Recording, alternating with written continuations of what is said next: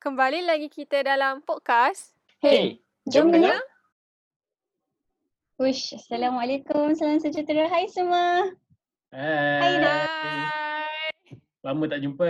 Apa khabar semua orang? Sihat ke tu? Alhamdulillah. Macam biasalah duduk kat rumah ni bertambah besar. Bertambah besar eh Baim. Okay, so by the way bila kita tanya khabar ni kan, teringat pula uh, dengan episod kita yang pertama sebelum ni yang kita dah publish dekat Spotify. Basically, since episod pertama tu, kita telah banyak terima feedback daripada rakan-rakan Betul. Kita yang berdengar.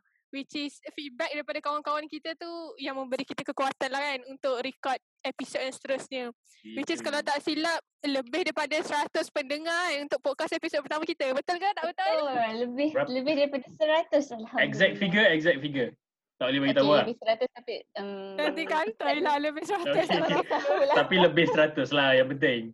Ya, yeah, yeah, lebih seratus. Alright. Alhamdulillah. Terima kasih semua yang sudi mendengar kita orang sembang tentang kemanusiaan. Terima kasih. Alright. So, hari ni kita nak sembang pasal apa basically? Korang ada any idea tak? Hmm. Tajuk kita is Kita Saudara. So, basically tajuk oh, ni is very vague lah kan. Tajuk is very vague and very big. Uh, banyak benda lah yang boleh kita discuss basically, tapi um, in in um, maksudnya in conjunction with um, Hari Kesukarelawanan Belia Malaysia, kalau korang mm-hmm. tahu, aku rasa korang tahu kan, Nawar dengan Dayana mm-hmm. kan? So Hari Kesukarelawanan Belia Malaysia tu nama panjang, dia berlaku mm. uh, ataupun dia disambut setiap lima hari bulan dua belas setiap tahun lah basically, alright mm-hmm.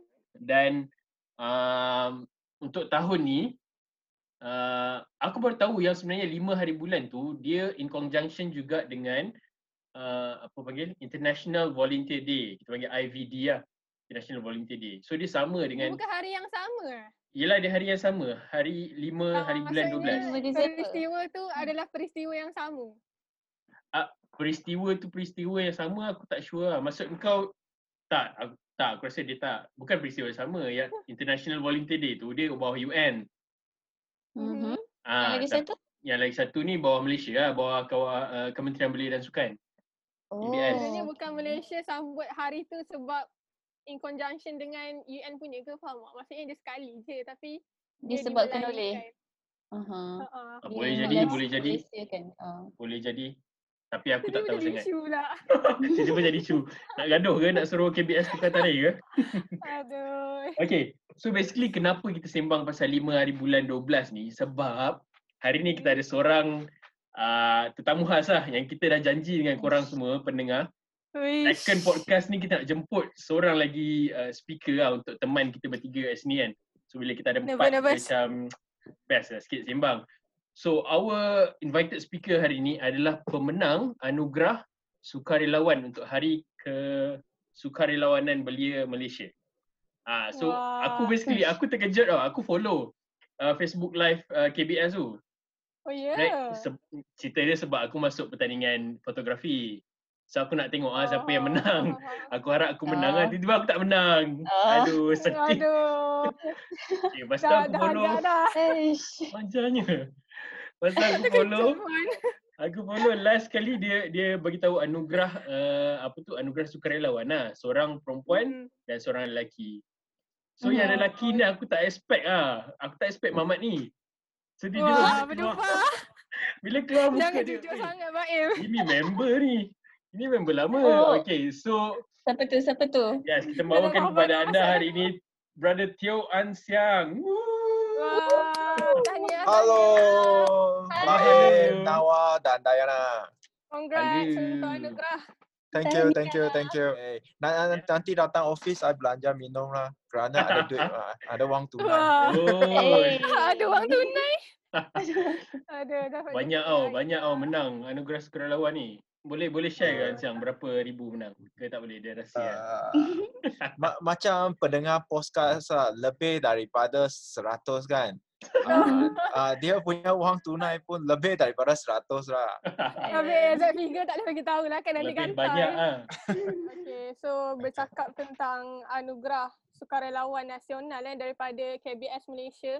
Which is anugerah ni hanya satu lelaki dan satu perempuan je yang dapat dalam yes. ramai-ramai sukarelawan dalam Malaysia. Jadi hmm. kita nak tanyalah kepada Brother Aun Siang kan, apa sebenarnya value ataupun makna anugerah tersebut personally lah kepada Brother Aun Siang sendiri? Uh, sebenarnya uh, hmm. Nervous, huh? I rasa I rasa tak uh, I I rasa Hari Kesukarelawanan ini ialah menggalakkan orang sukarelawan lah. Jangan hmm. pentingkan diri, hmm. you can uh, you can uh, meluangkan masa anda untuk buat sukarelawan. Tapi hari ini uh, bagi I I pun tak terasa I akan dapat kan. Biasanya I tak I, I tak rasa I buat banyak. I rasa banyak orang lagi buat lagi banyak. Humble lah. Oleh itu eh, kena humble sikit mah. Okey okey okey. Okey. Uh, oleh itu uh, bagi I uh, is uh, dorongan mungkin I mungkin perspektif daripada kebanyakan komuniti Chinese uh, there were things that uh, kita akan rasa oh ini mesti orang Melayu dapat punya lah, orang Cina jarang dapat lah, so that I pun tak hmm. rasa akan dapat lah dan hmm, cuma dari ada orang nak pen, uh, pencalonkan, I pun biarlah uh, calonkan sajalah, I pun okey ya. Uh, oleh itu, I pun berasa syukurlah uh, dapat uh, peluang ini, dapat tokoh kesukarelawan ni tahun dua ribu dua puluh ni. Yeah. Tapi you tahu tak siapa yang calonkan you? Uh, dia dia bagi tahu awal-awal tak? Ai Aun Siang, I nak calonkan you lah untuk hari ni, anugerah ni. Ke you eh, tak I, tahu? I, you I, tak I, tahu menang? I tahu bila ada satu hari ada orang call. Uh, kementerian punya orang call, dia cakap, eh, hey, uh, I tadi, itu sudah pukul tujuh malam tau. I tengah hari tu, I dinner dengan kawan. Lepas tu, I tengah makan-makan. Then, sudah start makan lah. Ada orang call, dia cakap dia dari K B S nak minta gambar. Kerana you sudah masuk final lah. Uh, I cakap pukul tujuh kan. Okay lah. Then, I pun jawab lah, esok I baru hantar lah. Kan sudah pukul tujuh petang. Dia cakap, boleh sekarang tak? Uh, kerana juri tengah ada, semua ada, mereka tengah bincang. Boleh sekarang tak? Then, I terus jawab, eh bro, pukul tujuh you tak balik rumah lagi. Macam you lah sekarang, you tak balik rumah lagi. Kena hantar gambar. Uh, itu lah. Then, uh, then, then I pun jawab, uh, okay lah, okay lah. I terus hantar lah. Then, I pun uh, balik rumah pada hari itu. Then, I pun tak rasa nak tengok lah. Pun rasanya tak tak dapat go. Mungkin akhir mm-hmm. bagi masuk final, tengok sahajalah. Then, akhirnya uh, dapat lah. Uh, pun rasa. Ya, yeah, aku dah tahu lah lepas ni. Lepas ni kalau aku aku nak menang tu maksudnya orang K B S akan call aku lah. So kalau orang K B S tak call aku sampai hari penutup tu maksudnya aku tak menang lah. So no. pandai aku tak tengok lah. Pandai aku tak tengok lah. Kena tak rasa menang tu. Bila kita tak rasa kita menang baru kita menang selalunya. Eh, kena humble Baim. Uh. Ouch. Tak ada berharap sangat. Okay lah. Yeah, okay. Tak nak join. Bro Aun Siang. Sebab yeah. kan sebab kan dah menangkan uh, awards ni kan Cik. So cuba cerita sikit. So I macam Kenapa terfikir saya macam terfikirlah um, hmm. Sebab sebab dah few years I I know uh, your existence in MyCare hmm. and so on uh, in the world of humanitarian sendiri ataupun uh, yeah. sukarelawanan sendiri kan. So hmm. macam cuba cerita sikit dengan dengan kita orang, dengan pendengar kita orang, macam macam mana startnya, ada titik permulaannya uh, Brother Aun Siang mula jejakkan kaki dalam padang ataupun lapangan kesukarelawanan ni atau kemanusiaan. Uh, dalam kerja-kerja kemanusiaan uh, mm-hmm. dulu I I memang ada passion untuk mengharmonikan masyarakat kita dan bagi mm-hmm. I kemanusiaan, isu kemanusiaan adalah satu alat lah untuk mencapaikan harmoni dalam masyarakat Malaysia. Oleh itu, I pun started since empat tahun yang lepas. I cubalah faham-faham isu kemanusiaan dan sebagainya kerana I rasa isu kemanusiaan ini sangat unik tau. Uh, hmm. Bagi I, how do you define isu kemanusiaan lah? Contohnya, you rasa dekat tepi jalan ada orang punya kereta sudah rosak, you pergi tolong, itu kerja kemanusiaan juga. Yes. Hmm. Mm-hmm. So that is for me, is as simple as that. So that, but the problem, the issue masalahnya ialah, contohnya, Chinese concern punya isu kemanusiaan lah, mostly based in China atau Taiwan. Gempa bumi dekat China, wah, Chinese community gesa. Wah, nak derma, nak tolong dan sebagainya. Contohnya oh. Nepal punya gempa bumi. Then uh, berlaku, wah semua orang uh, uh, excited. Hmm. Then for Muslim punya community lain juga. Muslim mungkin uh, they were just very passionate with Uh, sangat passion dengan isu kemanusiaan Palestin, Syria mm-hmm. atau Malaysia dan tersendiri. Tapi I rasa di kalangan masyarakat kita, uh, kita memang ada persamaan. Persamaan dari segi kita nak tolong orang. Mm-hmm. Oleh itu cuma pelbagai uh, sekatan atau limitation telah membezakan masyarakat kita. Oleh itu bagi I, isu kemanusiaan adalah satu bar, uh, satu sentimen yang boleh menyatukan rakyat Malaysia. Oleh itu I, itu adalah saya punya intention awal untuk menjejak uh, ke isu uh, dalam kerja-kerja kemanusiaan ni. Okay, kalau aku boleh kalau aku boleh tambah sikit. Aku sebab, sebab hmm. Aun Siang punya cerita tadi tu dia macam dia nak cerita tapi dia tak cerita habis tau. So macam kan, so aku macam aku nak tahu Aun Siang apa apa what is your first volunteerism starting, punya activity ah starting, uh, starting. Dia soalan ni oh. memang klise sikit kan, tapi nak tahu kau punya starting first apa dengan isu macam apa, isu Rohingya ke, ke ah, ya betul ataupun oh. ke uh, dekat universiti ah uh, I I dulu I I punya background dululah pukul enam belas tahun tujuh belas tahun I memang hmm. aktif dalam N G O Buddhis Buddhism. Okey. Uh, tu, tugas utama saya lah bila ada orang meninggal dunia I pergi bersihkan badan dia dan hmm. Uh, oh. contohnya bersihkan badan uh, yang paling unik ialah ada orang sudah meninggal dunia kerana dia gantung mati, bunuh diri. Oh, okay, okay. Maksudnya dia sudah di di disembelih hmm. di di hospital lah. Then dia jahit balik kerana nak check sama ada dia bunuh diri ke tidak. Oleh itu oh, tak ada okay. orang berani nak bersih ha. badan tu tau. Ha. Then dulu memang I volunteer untuk oh. bersihkan secara percuma lah. Dulu uh, sebelum I masuk universiti I started from there lah. Okay. Oleh itu uh, the the second that yang yang I masuk dekat era lepas universiti, universiti I jenis orang yang belajar sikit, dan yang ma- zaman universiti adalah zaman malas saya. Belajar sikit, sikit tu belajar sikit ke belajar banyak? Uh, belajar pun tak bersungguh-sungguh, then lepas tu malas, lepas tu graduate. Okay. Oleh itu, lepas I graduate, I'm more on activism or political activism lah. I sangat aktif dalam political activism. Uh, pernah pernah ditangkap, di lock up, masuk mahkamah tinggi kerana yeah. menyertai aktivism. Mm-hmm. Uh, pada zaman Perdana Menteri Najib, uh, masa tu. Oleh itu, okay. bila I masuk isu kemanusiaan, the first awal-awal punya barang ialah kerana I nak cuba tau, nak tahu, faham isu kemanusiaan tau. One of the first event I yang buat ialah bersama Baim. Wah. Baim, you ingat lagi tak Baim? Aduh, jangan nak tanya kat sini apa. Oh, kenangan kita bersama. Ha. Event apa? Ha? Alamak, tak ingatlah pula. Ha. Masa Aduh. itu, I pilih satu pasar malam. I Baim dengan satu kawan. Oh, okay. okay. Then kita buat advocacy Palestin dekat Chinese punya pasar malam. Oh, I ingat. P J, ah. eh not P J. P J ke? Tak lah, setapak. Oh, setapak. Kantai. You lupa lah kerana nak dekat you mah, you dari Gombak masa tu you yes, belum yes, graduate yes. you dekat U I A lagi. Sudah I ingat hari tu kita empat orang kan Siang? I bawa you berapa bawa orang? Satu kawan, you bawa satu kawan. Oh, okay, I ingat nama dia Akmal. Okay. Ah, then kita buat isu kemanusiaan masa itu ah uh, women boat to Gaza. Then ha. itu Doktor Fauzia kena tangkap. Oh. Kita yes, buat isu yes. kemanusiaan dekat sana.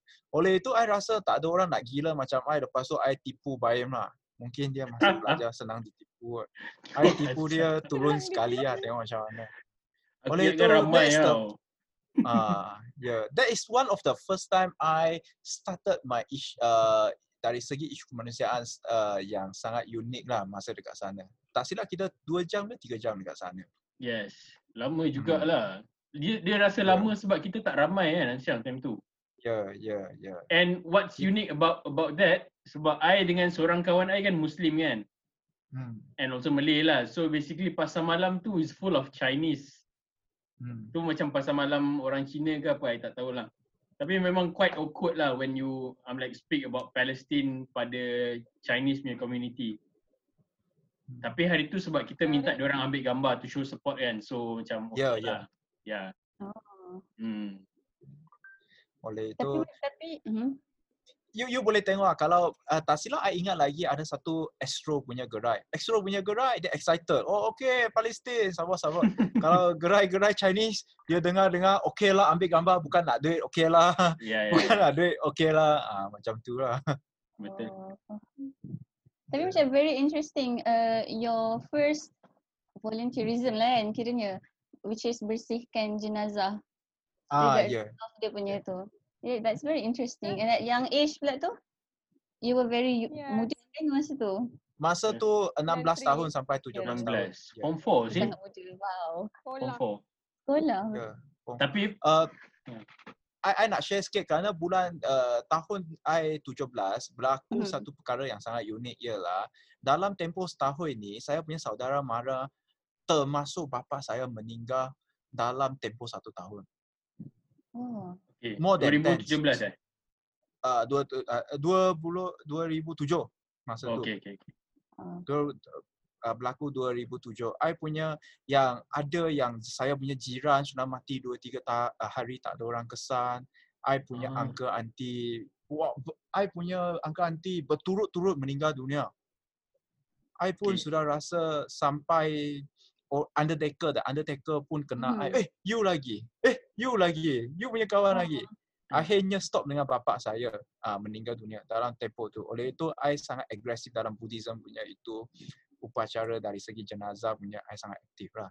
hmm. Kita buat secara percuma uh, hmm. kerana orang meninggal dunia bila-bila masa saja tau. Betul, betul. Dia, dia tak pilih pagi atau petang. Oleh itu kita kena bersihkan. Kalau Chinese punya kita bersihkan, kita kena masuk ke keranda nak nak simpankan dia lah. Uh, hmm. Untuk elakkan dia busuk ke atau apa perubahan. Oleh itu biasa akan diletak tiga hari sampai lima hari. Dulu, tapi Ansang keluarga eh, mayat yang you cakap ni, jenazah yang you cakap ni memang dia tak ada family yang tuntut ke macam mana? I, ada, I tak tahulah tapi Ada, ada family yang tuntut. Biasa ada masa tu adalah di area Melaka lah. Masa tu I tengah belajar kan dekat Melaka hmm. lah. Uh, I ada join persatuan tu. Oleh itu bila ada orang meninggal dunia, dia akan minta bantuan daripada persatuan tu untuk hmm. tolong uh, baca kitab sikit. Dan oh. lepas tu tolong bersih-bersihkan, tolong uh, jaga hati keluarga. Uh, macam-macam perkhidmatan yang percuma oh. sebegini lah. Uh, oh bagus uh. kan eh. I'm not yeah. sure whether kita ada tak persatuan macam tu. Macam tak pernah dengar lagi. Ada mah. Uh, for me, the the Muslim one is different because Muslim one there are a lot of surau-surau punya orang hmm. dan uh. ustaz-ustaz boleh tolong. Oleh itu dia oh, punya okay. upacara ringkas sikit. Uh, hmm. Chinese punya upacara dia rumit sikit. Uh, hmm. Kerana for Chinese, the upacara kematian juga adalah peluang perniagaan. Oh. Uh, so so that the for the um, uh, for the Muslim one dia simple sikit. Oleh itu dia tak payah terlalu. Oleh itu Muslim punya orang pun akan tolong lah. So, yelah, and, tolong. and and biasanya family you yang akan settle kan. Let's say macam I mati kan. Yeah. Maybe macam ayah I and also my apa lah, macam ah. pula lelaki ke yang akan mandikan I apa semualah. Kan? Yeah, yeah. Kalau maybe orang yang macam nak baca-bacakan tu waktu dekat kubur tu maybe imam or maybe Aha. my relative pun boleh buat kan. Yeah. Tapi Chinese yeah. punya ni maybe a bit different lah. Tapi yeah. interesting. Yeah. Yeah. yeah. Okay, okay, okay. Another another thing yeah, yang interesting is that bila um, Aun Siang sendiri start dengan mm-hmm. persatuan Buddhis tu kan. Mm-hmm. Tapi dan tapi sekarang yang macam kita tahu Aun Siang sendiri adalah atau sedang bekerja di MyCare which is Uh, majoritinya Muslim uh, yeah. dan Malay. So macam saya nak tanyalah macam macam mana boleh atau macam mana boleh masuk di situ ataupun dan kenapa memilih MyCare? Oh, lepas I graduate, I kerja dalam satu N G O. Uh, mm-hmm. Nama dia Gabungan Bertindak Malaysia. It's fund for uh, G B M dan oleh itu pada masa itu Pertubuhan Ikram Malaysia adalah antara satu members organisation daripada tu. That's that's the way I started to know about the Muslim Islamic movement or Muslim punya N G O lah. Lebih mm-hmm. faham dari segi tu. Oleh itu lepas dua tahun I kerja dalam N G O tu, I rasa mm, yes, I need to go further on that and find my passion. Then I come to uh, MyCare pada masa itu. Then I nak cap, I punya awal-awal I punya tujuan senang je. I nak bawa isu kemanusiaan. Contohnya isu Palestin, isu Syria, isu Rohingya ke Chinese or non-Malay punya community pada masa itu. Hmm. Faham. Uh, tapi macam there's a lot of other, macam ada banyak lagi N G O N G O lain.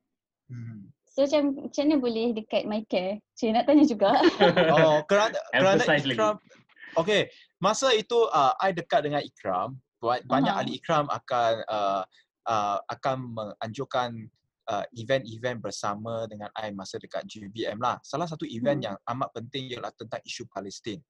Hmm. Uh-huh. Masa itu kerjasama Ikram invite MyCare. The first day I invite MyCare, uh, Uh, I kenal MyCare pada masa ceramah itulah, cakap tentang isu Palestin lah kepada Chinese community masa mm-hmm. itu. Masa uh, masa itu I belum masuk MyCare lagi. Then I started to say, eh hey, kenapa I punya background studies is about political uh, politics uh, and government study, political science. Mm-hmm. So when you talk about Palestine, I rasa sangat uh, tak tak close tau, tak close. Oh, Sorry tak to close. say, okay. tak close. That's the problem, tak close. You belajar political science, you tak close dengan isu Palestin. That's the problem, you know. Uh, Which is a big so, issue. Ah, uh, it's a big issue. It's a it's a long and history issue. Then in Chinese yeah. community, you boleh tanya, semua orang tak ada tak tahu isu Palestin. Tapi pada masa yang sama, dekat community Melayu, you cakap isu Palestin je, wah, semua tolong. Okay.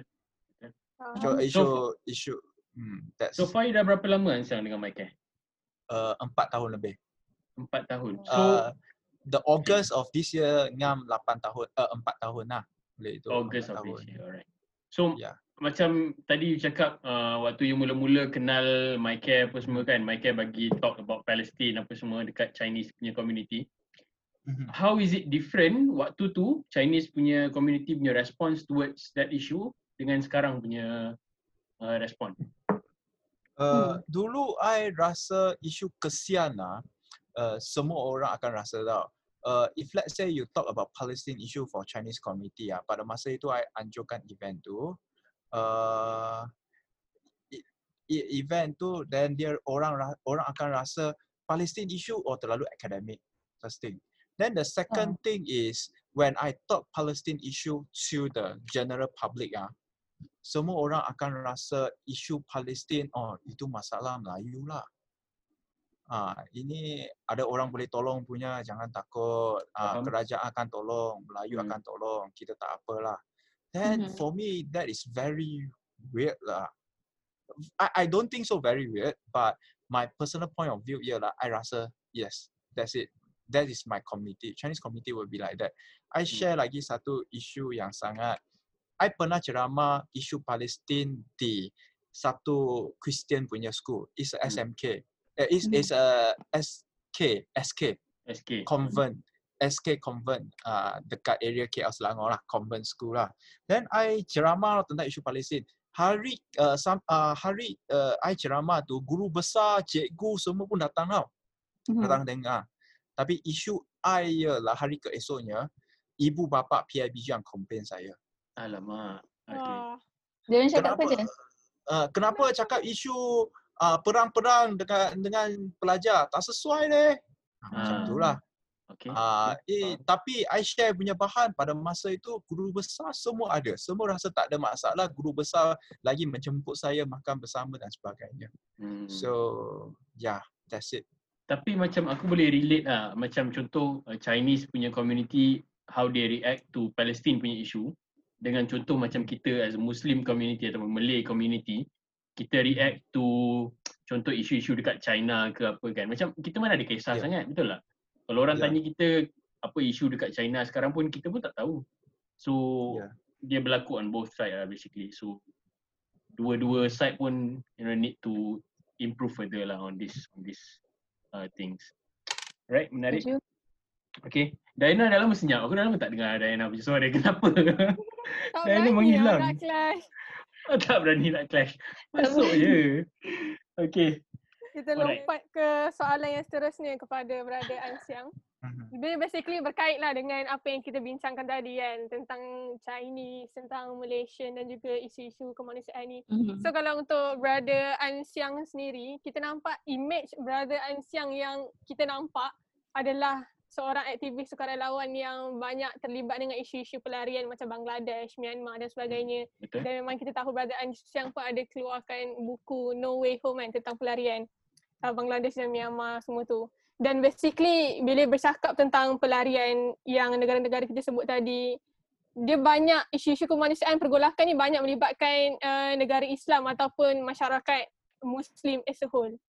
Kiranya macam kalau hmm. untuk Brother Aun Siang sendiri as a Chinese activist, bila Brother Aun Siang melihat isu-isu yang terjadi yang melibatkan masyarakat Muslim dan negara Muslim, adakah personally Brother Aun Siang merasakan isu itu adalah sesuatu isu yang jauh dengan saya because I'm not a Muslim? Faham ke? Uh, hmm. Ini soalan yang amat menarik. It's, it's a menarik punya macam soalan. Ya, yeah, lama dekat, sangat dekat, diam kan? Yalah, de, dekat, dekat Malaysia, I, I give you an example. Dekat Malaysia, bila I cakap isu Rohingya, uh, isu orang Palestin dan Syria, orang tak kisah tau. Mm-hmm. Tapi uh, when I started to have some column, uh, I have a column in Thai- Taiwan and Hong Kong and mm-hmm. China. Sampai ada China punya professor naik kapal terbang sampai dekat Malaysia, masuk dengan office MyCare nak tanya I tentang isu Rohingya. Oh. Mm-hmm. Uh, then dekat Hong Kong and Taiwan also advise me on the issue Rohingya dan sebagainya. Oleh itu saya nak cakap dekat sini ialah orang Malaysia, sorry to say, terutamanya community, Chinese community masyarakat Malaysia, dia kurang terdedah mm-hmm. dengan isu luar dari Malaysia. Mm-hmm. Dia cuma suka isu politik dekat Malaysia, isu dekat Malaysia ataupun isu dekat China, Taiwan dan Hong Kong sahaja. That's it. Mm. Mm-hmm. Uh, because all Mandarin mah, written in Mandarin, semua so, cakap yeah. dalam bahasa Mandarin. Dia rasa itu dia punya comfort zone, dia punya comf- uh, dia rasa selesa punya keadaan. Itu mm. mas- uh, isu masyarakat Cina. Oleh itu tapi when you tapi kita keluar daripada uh, suasana Malaysia, kita boleh teng- tengok banyak masyarakat Mandarin, berbahasa Mandarin, mereka sangat uh, keen, sangat sangat sensitif atau rasa ingin nak tahu tentang isu-isu sebegini. Oleh itu di sini I rasa bukan sahaja masyarakat uh, Melayu sendiri atau masyarakat Malaysia, kita pun nak faham isu kemanusiaan bukan sahaja dekat Malaysia. Kita boleh buat dekat Malaysia, kita boleh faham dari Malaysia, tapi dari luar negara tengah berlaku apa, kita kena juga uh, memberi perhatian terhadap tu. Faham. Kiranya demand faham. Tu adalah kan basically. Yes, demand, demand untuk tahu tentang what happen dekat negara lain hmm. yang sedang bergolak tu. Ya. Yeah. Faham. Kerana dia akan mengakibatkan kepada Malaysia. Contohnya isu Rohingya. Kalau tak ada isu Rohingya, Malaysia mm-hmm. punya, kalau tak ada isu Rohingya, mereka duduk aman dan damai dekat dia punya keluarga. Mm-hmm. Malaysia tak akan ada lebih daripada tiga ratus ribu orang pelarian Rohingya di Malaysia. So means that dalam tanah kita, tanah Malaysia ada, we we have kita ada orang luar lebih kurang tiga ratus ribu ni. Eh. Mm-hmm. Then kenapa dia datang? Apa yang dia, apa faktor dia datang, apa kesan dia datang dekat Malaysia, I rasa kita hendak memberi perhatian kepada isu tersebut. Bukan saja Melayu nak, uh, orang Muslim, Melayu Muslim yang uh, kena prihatin, I rasa masyarakat Malaysia, semua lapisan masyarakat Malaysia kena faham tentang isu sebegini. Faham. Kiranya kita boleh conclude lah Brother Aun Siang sendiri as a Chinese activist tidak merasakan isu-isu kemanusiaan yang melibatkan Muslim itu adalah isu yang jauh, tapi disebabkan itu adalah isu kemanusiaan, jadi sesiapa sahaja yang mengaku sebagai manusia sepatutnya merasailah penderitaan itu dan sama-sama untuk advocate kepada masyarakat tentang isu tersebut. Aku aku rasa menarik lah, dan aku waktu Aun Siang bercerita tadi aku terfikir lah, macam contoh sebab kita kan, contoh macam kita as a Muslim kita selalu cakap yang we have to lead by example lah apa semua kan. Hmm. Tapi bila Aun Siang uh, raise this issue, aku macam terfikir kalau diorang sendiri pun tak, macam contoh Chinese community pun they doesn't care much about isu Palestin, Rohingya dan sebagainya. Same goes to us juga, kita pun mana kisah sangat isu Taiwan, uh, apa tadi, uh, China apa oh, semua kan. China. yes, Hong Kong. So mm-hmm. maybe kalau kita, I mean like, kita nak make uh, Chinese community in Malaysia aware about uh, issues berlaku di Palestin apa semua tu, aku rasa kita pun kena start baca dan uh, korek lah kan apa, apa isu-isu yang berlaku dekat China, Hong Kong, Taiwan, supaya maybe bila kita meet dengan Chinese punya community, kita boleh jadikan isu tu sebagai isu yang you know, kita boleh sembang, and then maybe diorang akan rasa macam eh, diorang tahu meh cerita pasal Hong Kong, pasal China semua mm-hmm. kan. Dan daripada situ lah. Yes, dan daripada situ kita you know kita masuk apply isu-isu Palestin apa semua. I think that's something uh-huh. yang aku rasa aku belajar daripada Nishanat. Okay. Tak, tapi kan sebenarnya bila kita kita asyik sebut kan pasal Chinese punya community ataupun Indian ke mana-mana kaum lah kan, ataupun kita tak, tak mention kaum lah, tapi other than Malay sendiri kita rasa macam oh orang lain tak tahu tentang isu Palestin ke Rohingya and what not. Tapi sebenarnya adakah komuniti kita sendiri macam Melayu ataupun Muslim sendiri tahu tentang isu-isu tu sendiri, faham tak? Maksudnya sebelum kita mempersoalkan tentang orang lain, adakah betul ke Melayu ataupun Muslim sendiri tahu dan arif tentang apa yang terjadi sekarang dekat negara-negara yang ter- tengah bergolak kan? Mm-hmm. Alright, so basically tadi kita sembang pasal uh, macam mana Aun Siang boleh start dengan dia punya dunia sukarelawan dia, and then macam mana dia boleh end up join MyCare, dan MyCare tu sendiri as a, you know, not to say Muslim punya uh, N G O, tapi mostly dalam tu semua Muslim lah, dan Aun Siang seorang je yang Uh, dan Muslim ataupun Chinese kan. So kita dah korek juga um, kenapa Aun Siang join MyCare dan sebagainya. Um, mm-hmm. Aku rasa kita dah kita dah a bit, a bit ke sana sikit. So kita kembali ke uh, kita punya path, which is tadi kalau awal tadi kita ingat kan kita sembang pasal I, I apa I V D, International Volunteer Day kan. So basically International mm. Volunteer Day ni um, dia diasaskan oleh U N lah, U N General Assembly tahun nineteen eighty-five. Hmm. Again, kita cakap pasal tarikh eh. Aku takutkan orang patah. Sekarang orang pening. Okey dah, tak payah cakap pasal tarikh. Tapi basically I V D ni, International Volunteer Day ni, um, uh, tujuan dia diasaskan ataupun tujuan dia dibuat adalah sebenarnya untuk macam uh, Aun Siang cakap tadi, untuk promote volunteerism, kita nak galakkan orang untuk jadi sukarelawan dan sebagainya lah. Tapi ada satu poin hmm. penting dalam uh, U N punya uh, website yang cakap pasal uh, dia nak menggalakkan orang untuk you know buat kerja-kerja volunteer dan sebagainya ni untuk achieve uh, satu benda yang besar, which is kalau aku rasa semua volunteers akan uh, tahulah wording ni ataupun tahu pasal benda ni, which is S D G lah, Sustainable uh, Development Goals, S D G. Um, yes. Aku ada sembang dengan Aun Siang sebelum ni pasal S D G dan aku agak terkejut lah. Sebab uh, aku tak expect Aun Siang akan bagi jawapan macam tu. Tapi aku nak tanya Aun Siang direct kat sini lah kan. Um, mm-hmm. uh, do you support uh, S D G, Aun Siang? If yes, kenapa? Or if no, kenapa? Direct je uh. soalan tu. Dah tahu dah. tak, tak tahu. Pusing-pusing sikit. Silakan, okay, silakan. But I, I, I rasa S D G ni adalah satu Satu, satu target, satu objektif yang baik. Everything mm-hmm. on paper is perfect. Everything, semua barang dekat paper cantik. Uh, semua mm-hmm. yang bagus. Everything national. Tapi bagi I ialah is too, is too quantitative to make everything in one segment. Membuatkan ah. sesuatu, semua barang dalam benda yang sama. Contohnya, I rasa S D G dia ada banyak tentang isu. Dia, dia nak letak semua barang tau. Ekonomi, mm-hmm. sains, peace, kedamaian semua. Oleh itu bagi I, I tak boleh terima macam tu lah. Contohnya, I bagi satu contoh lah. Uh, mm-hmm. Kepuasan kepuasan gembira di K L Selangor dan kepuasan gembira di Sabah dan Sarawak is different. Adalah mm-hmm. berbeza. Betul. Okay. So, oleh itu di Malaysia sahaja sudah berbeza. Malahkan satu dunia. Okay. Dan kita tak boleh paksa satu garis panduan untuk uh, memuaskan semua orang. Contohnya uh, no poverty, the first S D G. I rasa ah uh, okay, you can say uh, no poverty, semua orang boleh terima. Zero hunger, I rasa okay, semua okay. Contohnya uh, something about the uh, the industrializations, uh, industry and the uh, something about infrastructure one. Okay, I giving this example. Contohnya di, uh, di orang di K L dan Selangor. Oh, kita mau industrialize, banyak duit. Dan kita ada infrastruktur yang cantik, ada M R T yang cantik dan sebagainya. Tapi contohnya ada satu, you bawa sentimen ini dekat Sabah dan Sarawak. Dia orang cakap, you orang K L jangan bawa pen, uh, pembangunan dekat kita punya uh, hutan. Uh, for me is paling bagus lah. You orang jangan kacau di sini. Hmm. Ha. Oleh itu kita kepuasan, the gembira, kepuasan, the satisfactions, the kepuasan kita berlainan.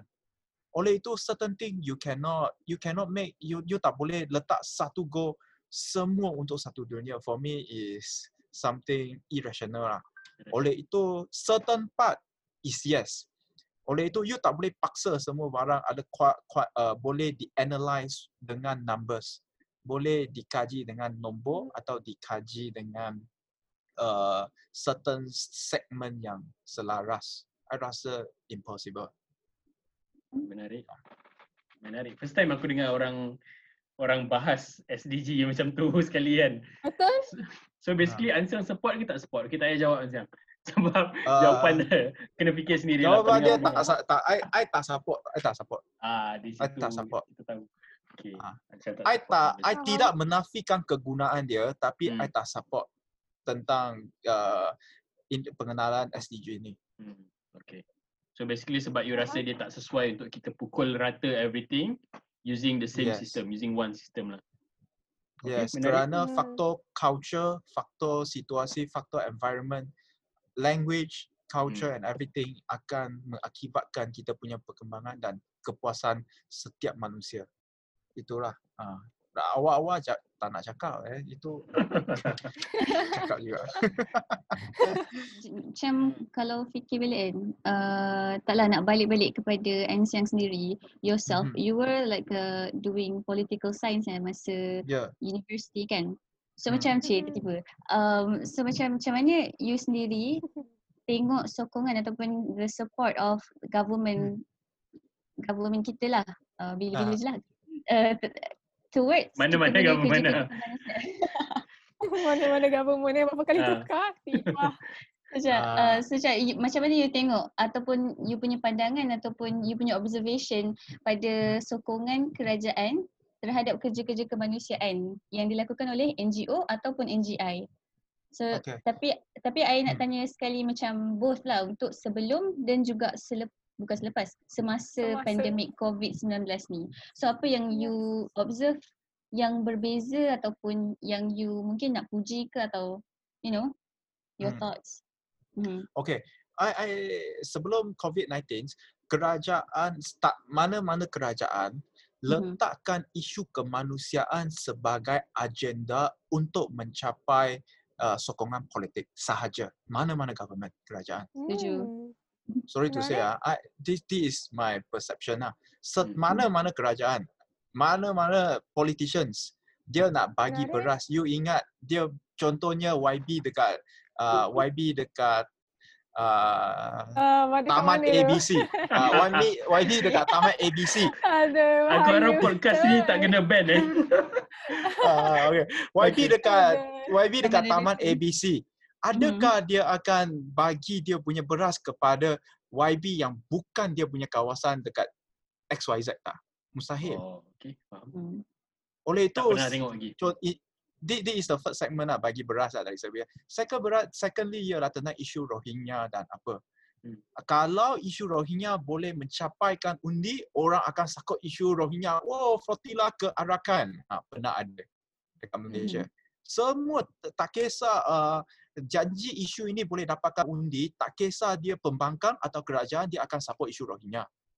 Tapi bila isu Rohingya tidak lagi boleh mendapatkan undi, mereka akan kecam Rohingya. Oleh scary itu, facts, scary facts. Uh, uh, okay. I rasa I tak nak jelaskan secara secara detail, I rasa semua orang boleh relate lah. Memang hmm. berlaku dekat Malaysia. Oleh itu, isu ni, oleh itu bagi saya lah sebelum COVID ni, isu kemanusiaan hanya sebagai alat agenda politik kepada hmm. kerajaan atau pembangkang. Mana-mana pun sama. Right. Mereka sama. What about what about okay. now? what nak after COVID je lah, kerajaan telah memahami kekurangan mereka. Oleh itu, mereka terpaksa minta bantuan daripada N G O.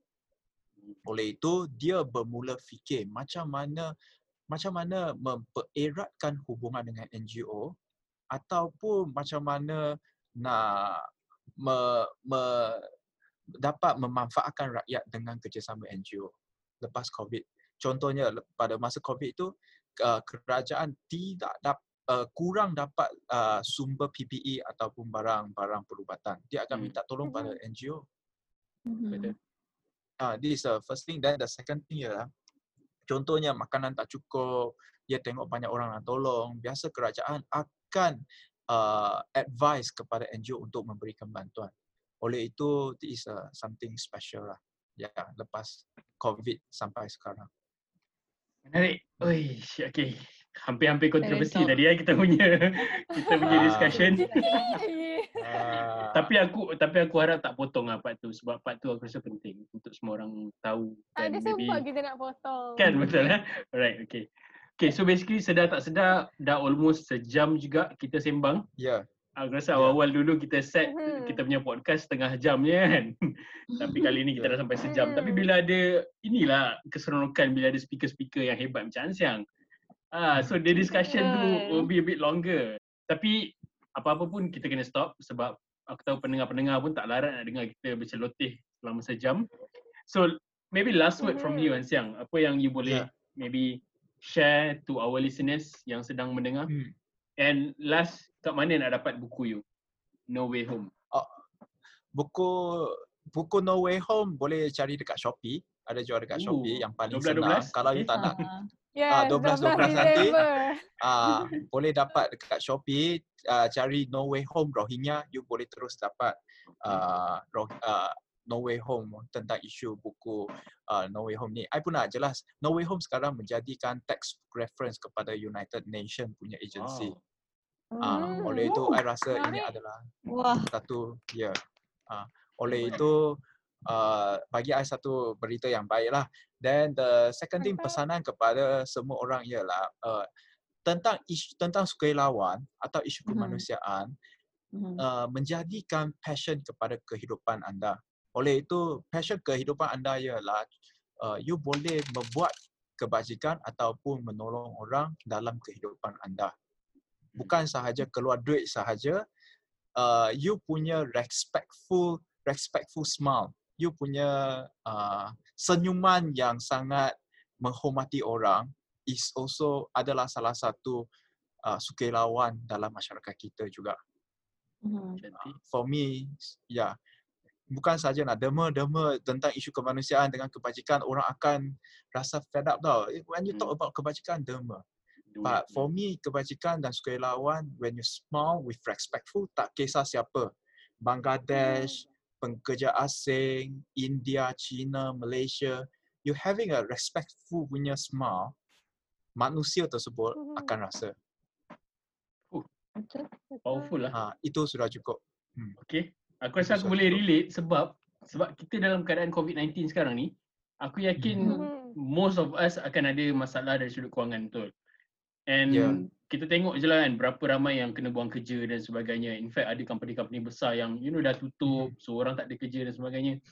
Bila diorang receive message-message yang minta bantuan ni kan, of yeah. course aku faham diorang akan rasa fed up dan sebagainya lah kan. So yeah. you know maybe Mm-mm. macam Aun Siang cakap, the smallest thing mm. to do is you know to smile to them, bagi kata-kata semangat. Mm. Mungkin itu pun dah cukup mengubah hari-hari diorang kan. In fact, aku pernah tengok yeah. satu video lah yang yang apa yang dia tanya, apa benda yang paling uh, berharga yang orang pernah buat kat engkau. So ada orang ni jawab, hmm. ada orang tu senyum senyum dan puji dia something-something lah. So hmm. dia ingat benda tu dah bertahun-tahun.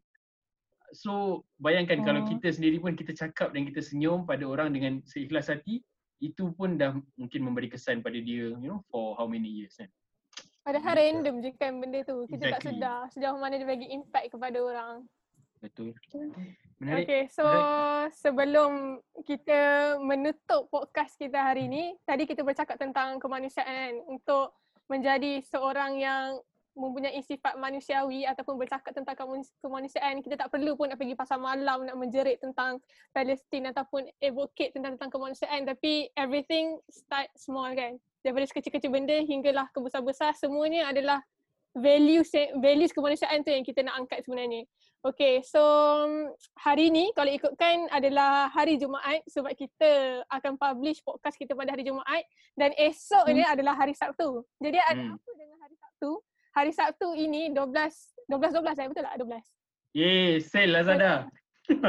Okay, okay. Sale, sale Lazada, sale Shopee tu, okay, boleh simpan eh, untuk beli buku Aun Siang kejap lagi. Okay, so ada apa dengan hari Sabtu ni? Ah. Kita nak kata dia adalah hari Day of Action untuk Boycott Puma, which is okay. Ia satu ah. inisiatif daripada B D S Global lah. B D S tu apa? Boycott, Divestment and Sanction. Untuk satu dunia pada tarikh ni akan uh, bersama-samalah untuk advocate tentang boycott Puma. So kenapa? Uh, basically briefly kot, kenapa boycott Puma adalah kerana uh, Puma sedang menaja persatuan bola sepak Israel, dan basically apa yang dilakukan itu mm-hmm. uh, tidak adil dan melanggar hak asasi manusia lah, sebabnya bola sepak Israel itu ditubuhkan di atas tanah haram Israel, which is tanah yang dirampas daripada rakyat Palestin. Jadi hari Sabtu ini adalah hari yang mm-hmm. seluruh dunia global punya effort untuk sama-sama boycott Puma. Jadi kita jangan ketinggalan lah untuk sama-sama advocate kepada masyarakat tentang inisiatif untuk boycott Puma ni. Okay, alright. So adakah, macam mana? Adakah itu akan menjadi tajuk perbualan kita pada podcast yang akan datang? Tak tahu lagi kan? Tak tahu ah. lagi. Tak tahu lagi. Nantikan, nantikan insyaAllah. Tak tahu lagi. Okay. Alright, so basically itu sahaja daripada kita orang um, for today's podcast. Thank you Aun Siang, thank you for your time. Thank you. Thank you. Well, thank you everyone. Thank you. Untuk yang sedang dengar, Aun Siang actually dekat office lagi eh. So yeah. dia tak balik kerja lagi, dah pukul sepuluh malam ni. Yeah. Okay. Okay, so lah, basically itu sahaja daripada kita orang. Yep. Thank you so much guys. Alright, thank you. Okay, jumpa lagi. Thank you. Bye bye. Jumpa lagi. Bye bye. Podcast ini dibawakan khas oleh Harmony Malaysia. Belia Harmony, wadah gerakan.